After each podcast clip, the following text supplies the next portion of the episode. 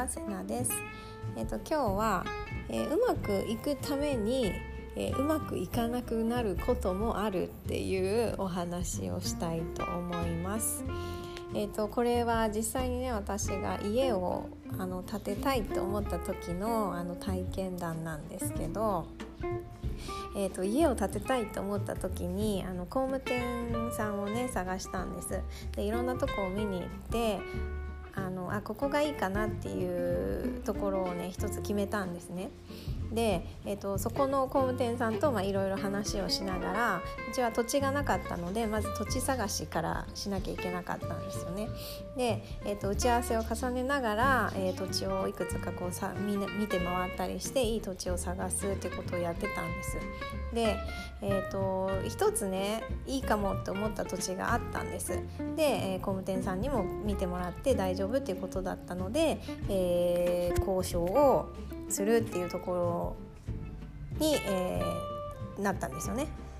で、えー、話が進んでってあの売れます OK ですでその値段でいいですって言ってもう次の日が、えー、契約の日っていう時に、えー、電話が工務店さんからかかってきまして、えー、なんとその売り主さんが、えー、病気になってしまって。えー、今ちょっとそれどころじゃないからあの白紙に戻してほしいっていうふうに言われたんですね。で私たちはもう家が欲しくてしょうがなかったしもうこれで家が買えるっていう感じですごいね盛り上がってたし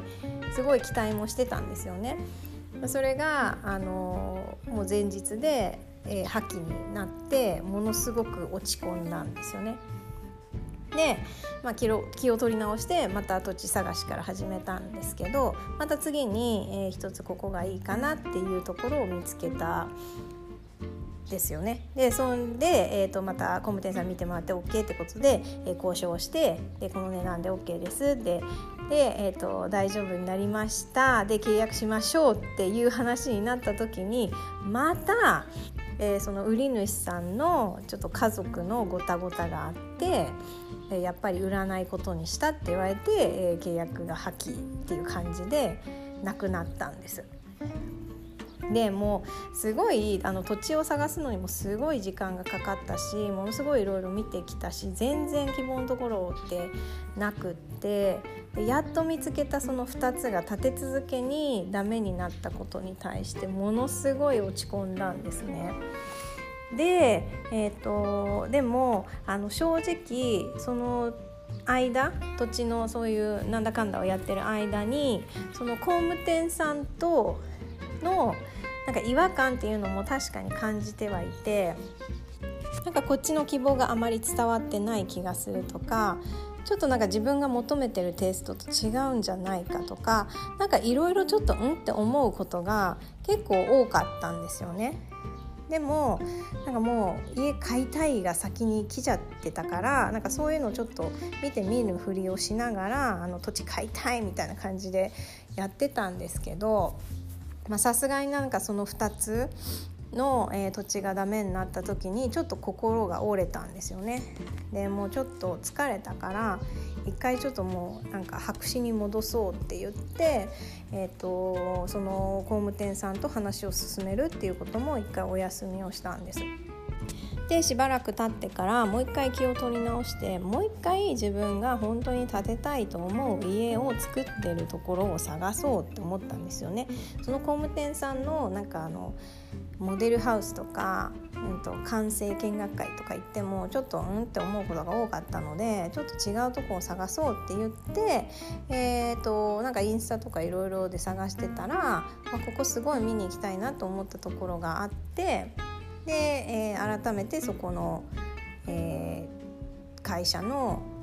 完成見学会を見に行ったんですよね。そしたらもうなんか今までの見てきたお家とは全然違くて本当に素敵で「わ何これ?」っていうもうなんかもう家に入った瞬間ワクワクが止まらないみたいな感じででその、えーと、設計士さんとかとお話をした時にその設計士さんたちの考え方とか、えー、と進め方とかがすごく共感できてなんかすごもう本当に主人とワクワクが止まらなくてもう帰りの車の中でいやもうここにしようって決めてたんですよね。で、まあ、あのそこでのお話が進んでいってまた土地を探さなきゃいけないってところにまた戻るんですけれどもでその時にもう住みたい周辺の土地はもうほぼ全部見てきてるんですよね。もう全部チェックしに行ったしもうこれ以上ないでしょっていう状態だったんです。だけどある日ふと、えー、以前見た土地が頭に浮かんだんですよね。で当時はあまりその土地の良し悪しが分かってなかったので結構あの贅沢な条件を並べていたのでその土地はその時はちょっとまあ前面の道が狭いからって言ってなしにしてたんですけどそういえばあそこって前に家全然なかったよね。見晴らし良かったよね。とか静かだったよね。とかいろんな条件が実はすごく当てはまってるっていうことに気づいてでもう一回その土地を見に行ったんですよね。そしたら、えっと、私の住んでる地域ってほとんどプロパンガスなんですけどそこだけはねなぜか都市ガスだったし駅まで徒歩で行けてでこれ田舎なので駅まで徒歩で行けるってなかなかないんですねうちの方って。で求めてた景観も、えー、あるしっていうことで優先したい条件っていうのにかなりの量当てはまってたんです。なので、えーと、結局そこの土地を買って家を建てたんですけれどもこれ今思い返すと本当にね破棄になった土地にしなくてよかったなってすごく思うんです。で今の家ってご近所さんもすごくいい人たちだし本当になんかすごくいい場所なんですね。でこれ他の土地だったら例えばすごい駅から遠かったとか中心部からすごい離れちゃってたとかあとは土地の何、えーと、て言うんですかあれ土台地盤かあの地盤の改良にすごいお金を使わなきゃいけなかったりとかなんかね本当にあれ決まんなくてよかったなってすごい思うんですよね。でもしそこで土地を決まってたら、えーと、お願いした設計士さんにも出会えなくってでおそらく多分自分の満足のいく内装というかこのインテリアとかにはなってなかったなって思うんですよね。でまあこれは振り返ってからしかわからないことなんですけれども例えば自分の人生の中で大きな失敗をしたとか大きな挫折をしたとかものすごいうまくいかなかったことがあったっていうのも振り返るとああれが起きてよかったなっていう風になってると思うんですよね。でその時はやっぱり嫌な出来事が起きてるからわもう最悪だなとしか思えないんですけれどもでもそれって実は振り返った時にもっと大きな幸せになるための付箋だったというか必要なうまくいかない出来事だったりとかするんですよね。